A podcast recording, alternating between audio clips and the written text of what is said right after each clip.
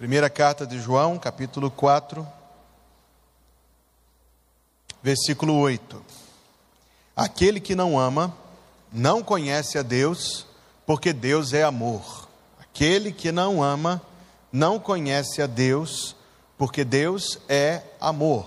E versículo 16: E nós conhecemos e cremos no amor que Deus nos tem.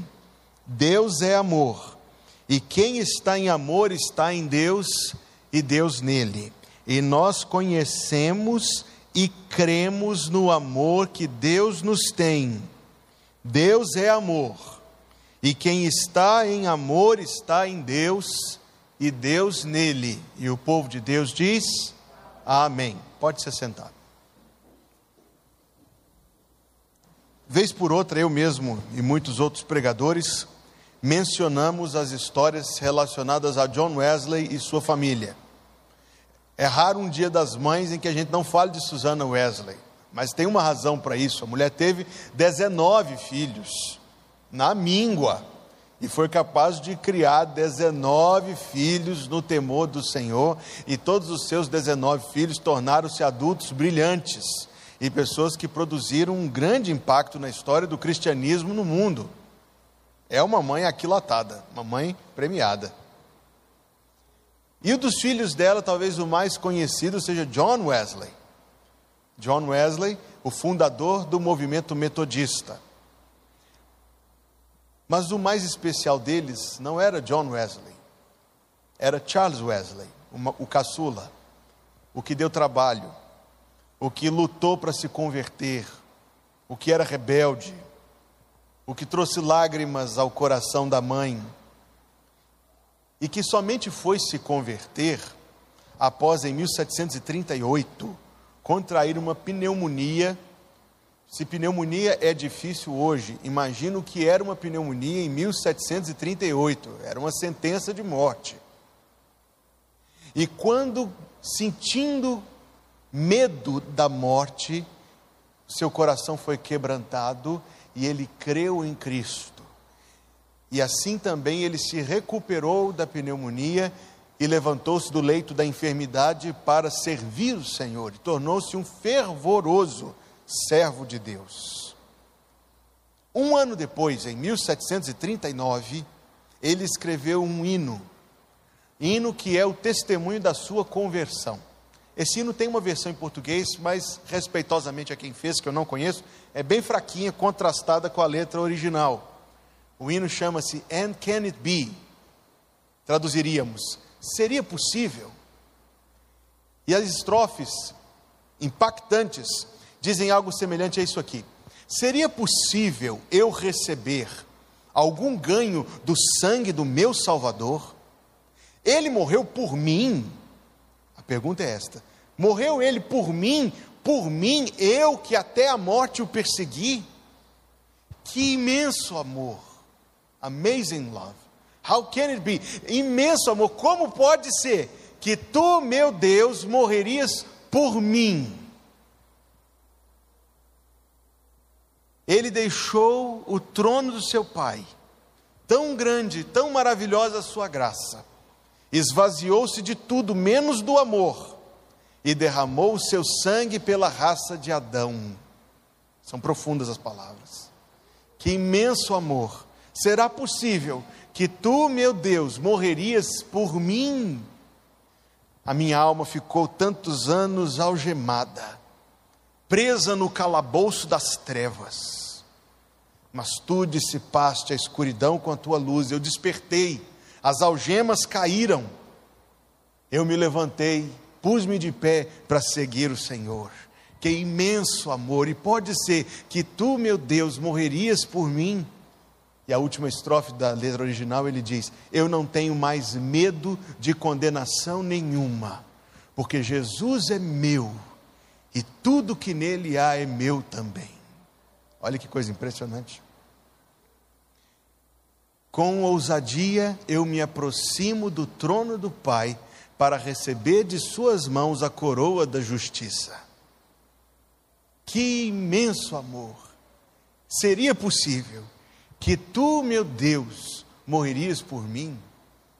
Isso porque foi uma tradução muito chulezinha que eu fiz aqui para os irmãos de cabeça agora. Mas o hino é pirotécnico, é efusivo, é cheio de gratidão, cheio de maravilhamento, cheio de exultação, de alguém que reconhece que é um pecador perdido, sentenciado à morte, mas que se descobre perdoado, remido, amado por Cristo, firmado nesse amor, 4,16, e nós conhecemos e cremos no amor que Deus nos tem. Mas a impressão que eu expresso e sei que você compartilha é de que a maioria das pessoas que se dizem cristãs hoje não tem um sentimento tão pirotécnico e tão efusivo diante do amor de Deus. Pelo contrário. E é nisso que nós precisamos do auxílio do Espírito Santo. Nós nos acostumamos à ideia de ser amados por Deus. Nós a tratamos como coisa básica, como coisa elementar e óbvia, como coisa que não dá assunto para uma pregação, a não ser que seja para pôr todo mundo para cochilar, porque a gente já sabe disso, pastor. E daí? E depois? Diga algo além, algo novo. Quando a pobreza está no nosso, e o nosso aqui contém mais do que nós, na nossa pequena compreensão de que este é o fato dos fatos, a bênção das bênçãos, a glória das glórias, a coisa mais grandiosa que nós podemos experimentar nesta vida é a certeza de que nossas pobres almas, que não tem nada de amável nelas, são, no entanto, amadas por Deus com amor pleno, total, imutável, incansável, salvador, decidido, amor inalterável, eterno e permanente. E o que eu quero ver com vocês esta noite, irmãos, é que esta compreensão é a fórmula secreta, é o ingrediente secreto para nos despertar para uma vida cristã pujante e para uma vida cristã frutífera. Quando nós falamos da sabedoria de Deus, nós falamos sobre o cérebro de Deus. Quando nós falamos sobre o poder de Deus, nós falamos sobre a mão e sobre o braço de Deus. Quando nós falamos sobre a palavra de Deus, nós estamos falando sobre a boca de Deus. Mas hoje, e eu tiro essa expressão do livro Conhecimento de Deus, hoje nós vamos pisar em terra santa. Então, tire a sandália dos teus pés, porque nós vamos entrar no coração de Deus e vamos ver a respeito do amor que Deus tem por nós.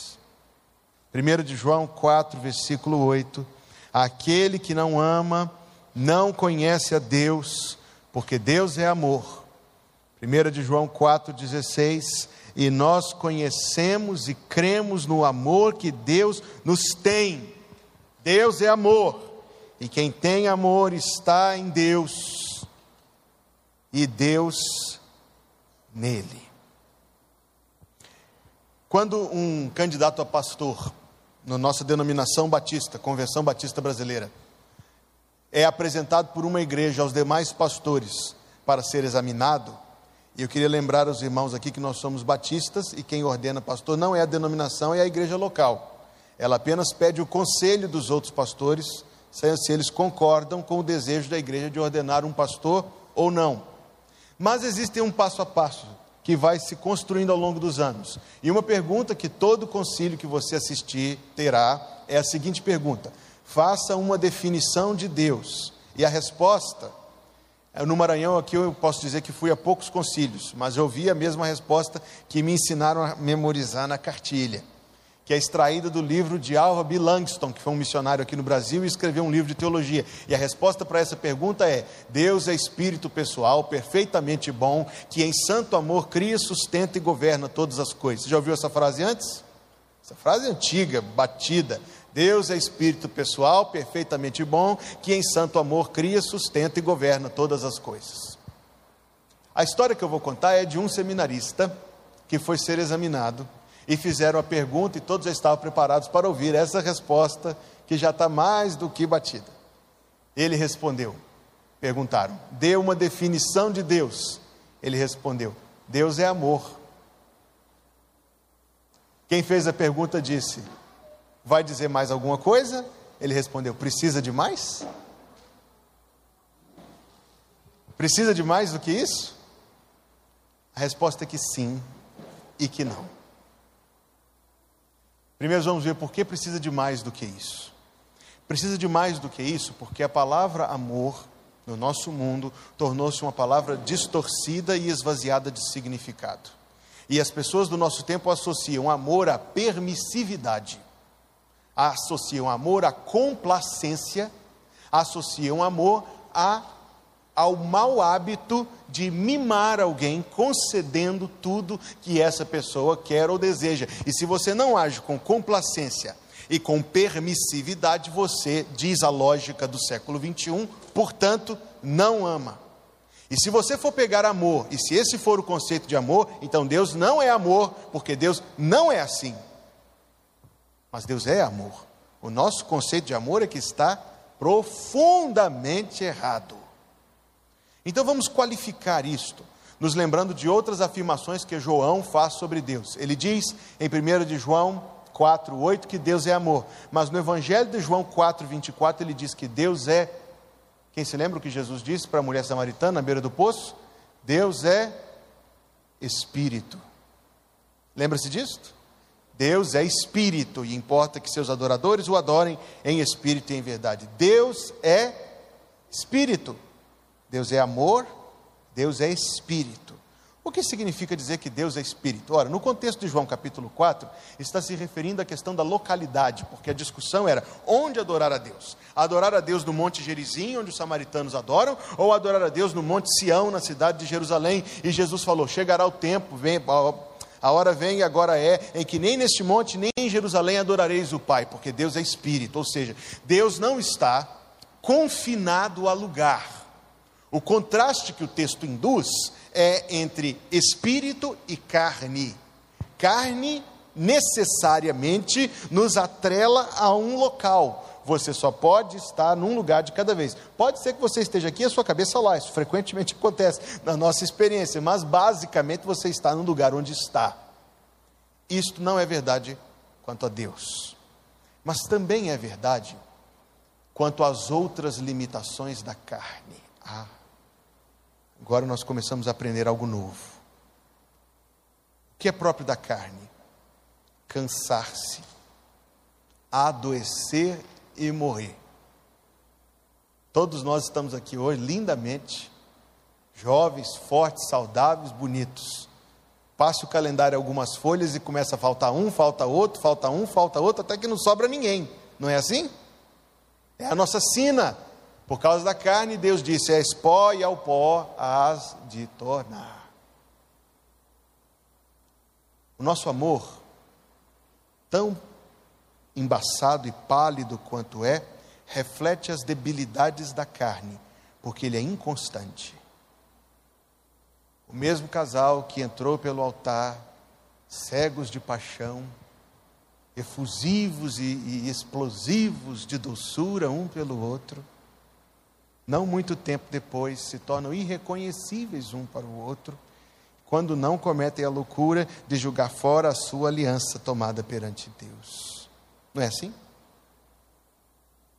Não é isso que a carne faz? A carne recebe uma notícia. Você recebeu, você está pedindo a Deus um emprego novo. A carne recebe a notícia: emprego novo, passou, passou no concurso, carteira assinada. Ah, que alegria, que gratidão. Chega diante da igreja, Senhor, muito obrigado. Meses depois, oh, o salário é pouco, o chefe é ruim, os horários são inclementes, tem uns, uns colegas insuportáveis lá. Não é assim que a carne faz, meus amados. A carne é inconstância. A carne é inconstância. Tem uma historinha sobre Olavo Bilac, que você talvez já tenha ouvido. Que Olavo Bilac, o poeta, não sei se é verdade, mas eu já ouvi essa história muitas vezes, encontrou-se com um amigo lá no centro do Rio de Janeiro, e o amigo dizia a ele que tinha um, um sítio e queria vender, e não conseguia vender o sítio de jeito nenhum, se Olavo Bilac poderia escrever o anúncio para ser posto no jornal. E Olavo Bilac tomou a caneta, o grande poeta, uma pena e escreveu: Vende-se maravilhosíssima chácara banhada pela luz do sol, com borbotões de águas naturais e plácidos campos verdejantes, que entretecerão a vista de quem a adquirir. A sede é muito bem formada, muito bem construída, casa arejada, maravilhosa, lugar espetacular. E lá se despediram. Poucos dias depois se encontram de novo e perguntou: E aí, vendeu? Vendeu o sítio? Ele falou: Não, eu quis ficar com ele. Depois que eu vi que era tão bom, eu quis ficar com ele. As contradições da carne. A carne não é constante, a carne é contraditória. Nós, por vezes, trazemos dentro do nosso próprio coração sentimentos incompatíveis um com o outro. Quando a Bíblia nos diz, vamos chegar à conclusão desse primeiro ponto. Quando a Bíblia nos diz que Deus é amor, mas também nos diz que Deus é espírito, quer dizer que o amor de Deus é um amor de uma categoria diferente do amor que nós conhecemos. Porque o amor de Deus é amor não causado e amor incansável. Não causado. Para nós amarmos é necessário que algo desperte a nossa afeição. O amor de Deus é amor não causado. Veja o que está em Deuteronômio capítulo 7.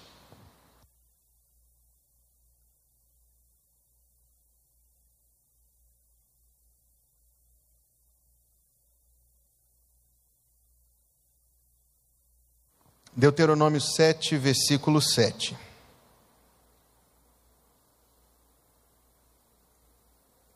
O Senhor não tomou prazer em vós, nem vos escolheu, porque a vossa multidão era mais do que a de todos os outros povos, pois vós ereis menos em número do que todos os outros povos. Mas porque o Senhor vos amava. Versículo 8 mas porque o Senhor vos amava, e para guardar o juramento que fizera a vossos pais, o Senhor vos tirou com mão forte e vos, e vos resgatou da casa do Egito, da mão de Faraó, rei do Egito. Saberás, pois, que o Senhor teu Deus, Ele é Deus, o Deus fiel, que guarda a aliança que guarda a aliança e a misericórdia até mil gerações aos que o amam e guardam os seus mandamentos. O amor em nossos corações tem de ser causado, tem de ser comovido e provocado. O amor de Deus por nossas almas é amor não causado. Guarde isso no seu coração. Se Deus olhasse para mim ou para você, procurando razões para me amar, Deus não as encontraria. Se Deus olhasse para mim e me examinasse na sua justiça, Deus somente encontraria, somente, exclusivamente, razões para me condenar. Então o amor de Deus encontra a sua causa não em mim, mas nele próprio. O amor que Deus tem por mim e por você não é amor causado por mim nem por você mas a razão pela qual Deus ama a mim ou a você é o próprio Deus.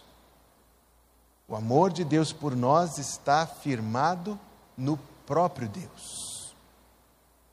O amor de Deus é não causado e incansável. O nosso amor se cansa. Pais embaraçadamente admitem que os filhos dão trabalho de vez, só de vez em quando.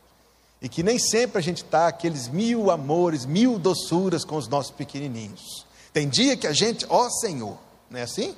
Ou sou só eu? Não é possível que sou só eu. Só eu que sou transgressor aqui?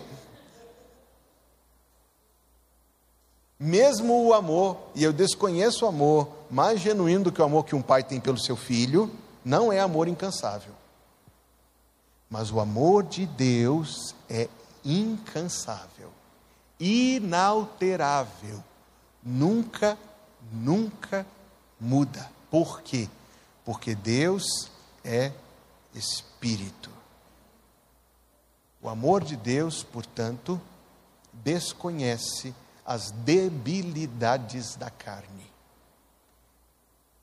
E o amor de Deus não causado, incansável e sem contradições. Por causa do amor, as pessoas fazem loucuras. A moça foi presa porque o namorado mexia com droga, pediu um favor para ela, leve isso aqui lá para mim, e a boba foi e levou. Por quê? Porque amava demais. Um exemplo de dezenas. O amor de Deus é amor sem contradições. O amor de Deus não, escute-me bem, o amor de Deus não cede ao pecado. O amor de Deus resolve o problema do pecado, mas não cede ao pecado nas nossas vidas. Deus é amor, assim como Deus é espírito e, portanto, o seu amor é não causado, incansável e sem contradições. Assim como João diz nessa mesma primeira carta, capítulo 1, versículo 5, que Deus é luz. O mesmo João que diz que Deus é amor, no Evangelho de João, capítulo 4, diz que Deus é espírito, e na primeira carta, capítulo 1, versículo 5, diz que Deus é luz. Só que luz não é usada pelo apóstolo João no sentido que as pessoas, especialmente os jovens de 2022, usam, pensando como se fosse energia positiva e dizia: Ah, Fulano de Tal é pessoa de muita luz, porque ela fala o que eu gosto de ouvir, faz o que eu acho legal, é divertido, me faz rir de vez em quando, etc. É uma pessoa de muita luz. O que nos faz lembrar das palavras de Jesus Cristo, que disse: A luz que em ti há forem trevas, quão profundas trevas serão. Quando a Bíblia diz que Deus é luz, está nos dizendo simplesmente que Deus é santo. Que Deus habita na luz inacessível. Lembra-se desse versículo? Que Deus habita e vive em inteira, total santidade. E o que nós precisamos entender é isso: Deus é luz, diz 1 de João 1, versículo 5, e não há nele treva nenhuma. Então quer dizer que o mesmo Deus que é chamado de Deus que é amor, Deus que é espírito, também diz que Deus é luz. E Deus nos ama, escute-me, Deus nos ama em perfeita harmonia com a sua santidade. Você sabe como Deus demonstra amor para com você hoje? Você sabe, não sabe? Não é quando Deus te dá uma promoção no trabalho, porque os incrédulos também recebem. Deus não demonstra amor com você, senão o amor que ele demonstra por todos os homens, quando põe comida na sua mesa, porque os incrédulos também estão recebendo comida na mesa. Esse é o amor geral, é a graça geral de Deus. Deus demonstra o seu amor para conosco hoje quando nos corrige. Hebreus capítulo 12.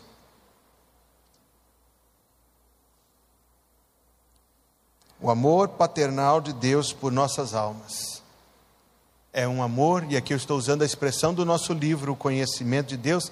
Se você ainda não adquiriu, pode adquirir por um preço muito cômodo e cordial. Procure o Neides aí no final do culto, um precinho camarada.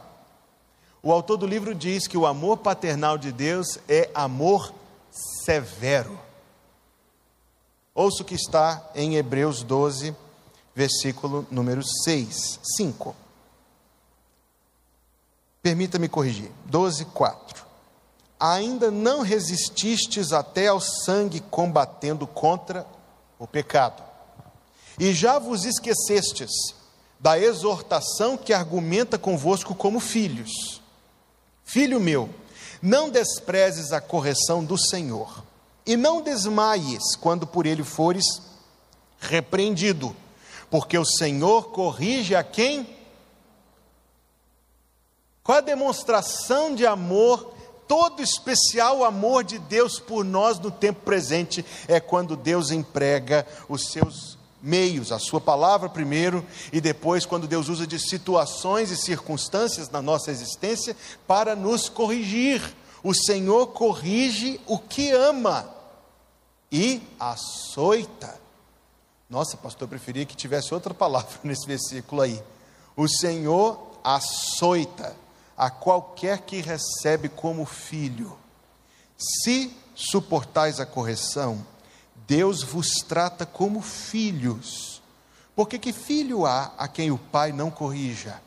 Mas se estáis sem disciplina, da qual todos são feitos participantes, sois. Sois o quê? Sois o quê? E não filhos. É possível você amar alguém sem se importar com o bem-estar desse alguém? É possível um marido que verdadeiramente ama sua esposa cantarolar enquanto ela está na sala de cirurgia? É possível uma mãe que verdadeiramente ama o filho ir fazer compras enquanto o filho está internado no tratamento intensivo? Você acharia esse amor um amor crível ou um amor questionável? Questionável, é óbvio. É possível alguém divertir-se ou ter lazer enquanto aquele que ama está padecendo? Um amor que se alegra, um amor que se distrai, um amor que se entretém enquanto o amado está em negativa condição, seja ela qual for, é um amor digno de suspeitas. Sim? Sim. O amor de Deus não é digno de suspeitas. Deus, que é amor, espírito e luz, lança sua luz sobre nossas vidas, encontra transgressões em nós, transgressões que arriscam, primeiro de tudo e sobre todas as coisas, a glória dele na nossa vida. Ah, então quer dizer que você é crente, fazendo o que você faz? Mas não só, porque Deus elimina e erradica as transgressões da nossa vida, não só por causa da glória do nome dele, também por isso, mas também porque as transgressões em nossa vida tiram-nos do curso, desviam-nos os pés, fazem-nos escorregar e cair, podem comprometer nossa vida, nossa saúde, podem comprometer nosso casamento, a criação dos nossos filhos, podem comprometer um número de coisas. E você acha que Deus vai sair para passear enquanto seus filhos estão entremetidos em coisas tão perigosas quanto estas? Se Deus o fizesse, a Bíblia não poderia dizer que Ele é amor. Então Deus usa de severidade paternal para erradicar a transgressão das nossas vidas.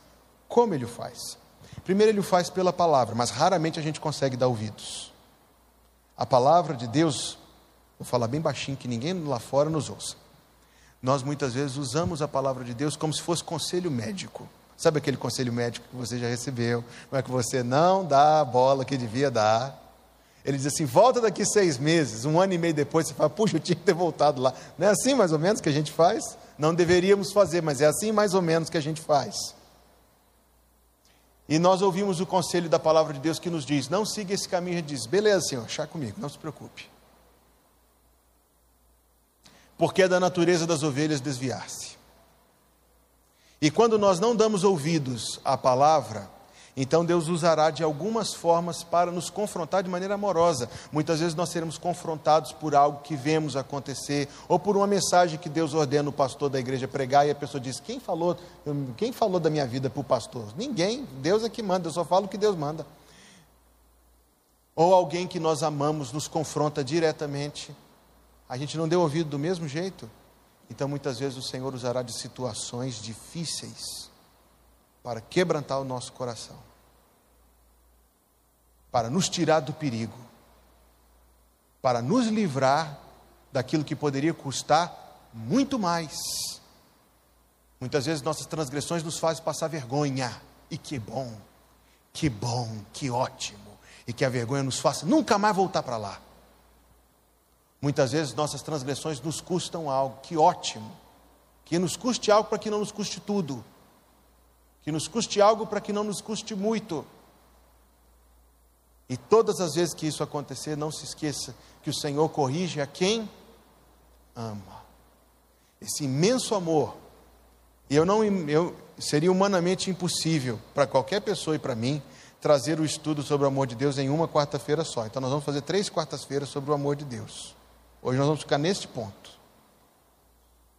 O amor de Deus, o Deus que é amor, Deus que é luz e que é espírito, é amor que nos corrige para o nosso bem. Eu já contei aqui, conto de novo, do senhor que foi casado com uma irmã e eu fui o pastor dessa irmã e fez a irmã sofrer uma vida toda. Um homem, desculpe a palavra que eu vou usar, mas era digno safado. Fingiu que era crente até casar com a menina, depois, por aí você já imagina o restante da história. Eu o encontrei no fim da história. Eu o conheci deitado no leito de hospital, doente. Foi a doença que o levou. Cheguei na beira da cama e disse para ele: O senhor sabe para que, que o hospital existe? E ele me disse: O hospital existe para curar as pessoas. Eu falei: Está errado, mas nem todo mundo sai daqui curado, não. O hospital existe para o senhor ver que o senhor precisa de ajuda. O hospital existe para o senhor ver que está na hora do senhor parar e pensar um pouquinho. O hospital existe para Deus botar uma pausa e te fazer olhar para cima, porque o senhor está deitado, vai ter que olhar para o teto. Quando a gente está em pé, a gente só olha para frente. Quando a gente está deitado, a gente olha para cima. Então Deus põe a gente deitado para a gente olhar para cima. Graças a Deus, um dia antes de Deus o chamar, aquele senhor verdadeiramente creu em Jesus como seu Salvador. O Senhor corrige a quem corrija quem ama. Deus é amor, e a Bíblia diz que Ele é espírito, portanto, seu amor é não causado, incansável e sem contradições. Ele nos diz que Deus é luz, quer dizer que Ele vê, quer dizer que Ele conhece, ainda assim ama e opera pelo seu amor. Mas vamos voltar lá no começo, a pergunta era: Deus é amor, basta? Essa afirmação sobre Deus basta? Eu disse que não, porque nós não podemos esquecer que Deus é espírito e que Deus é luz. Mas eu disse que existe um sentido em que basta sim. E basta para o salvo saber que tudo o que Deus faz ou permite acontecer, em cada uma destas coisas, está presente o amor de Deus por nós. Então, nós, como crentes, irmãos, sabemos que não estamos desamparados pelo contrário, que o amor de Deus nos cerca e nos acompanha em tudo nas nossas vidas. Se você conhecesse alguém que está hospitalizado com grave enfermidade, e essa pessoa, você vai lá visitar, e essa pessoa te pergunta: será que Deus deixou de me amar? Qual seria a sua resposta? Claro que não, meu irmão. É claro que não, crê em Deus, Deus te ama, Deus prova o seu amor para conosco em que Cristo morreu por nós, sendo nós ainda pecadores, anime-se. Se alguém está vivendo uma provação terrível, muito difícil, e essa pessoa te pergunta, em meio a toda a provação que ela está vivendo, será que Deus ainda me ama? Qual é a sua resposta? É claro que sim, meu irmão. Levante-se, anime-se, porque o amor de Deus está presente na sua vida. Você pode não entender o que está vivendo, mas Deus está presente na sua vida e Deus tem amor por você.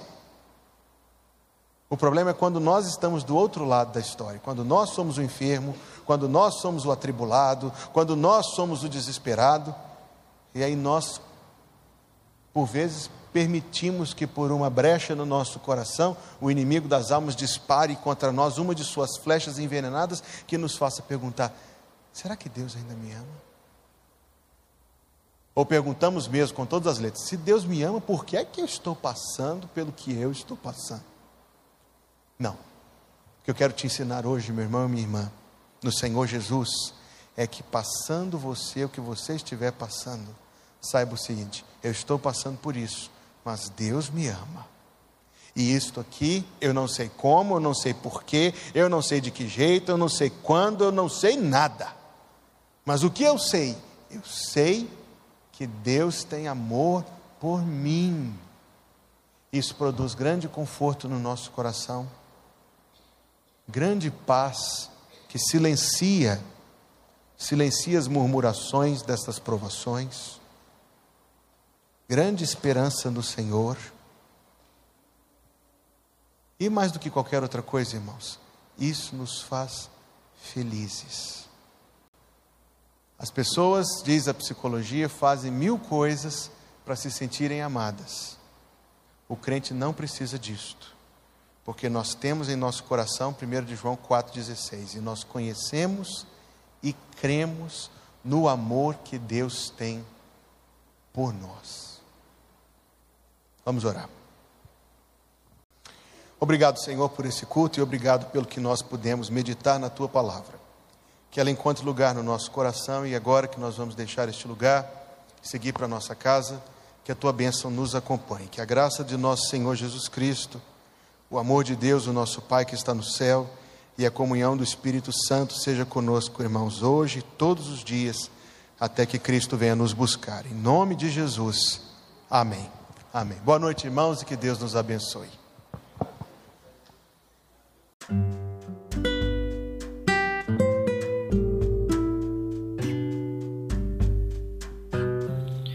Obrigada por estar conosco. Volte sempre. A Igreja Batista Plenitude tem sempre uma mensagem de Deus para você.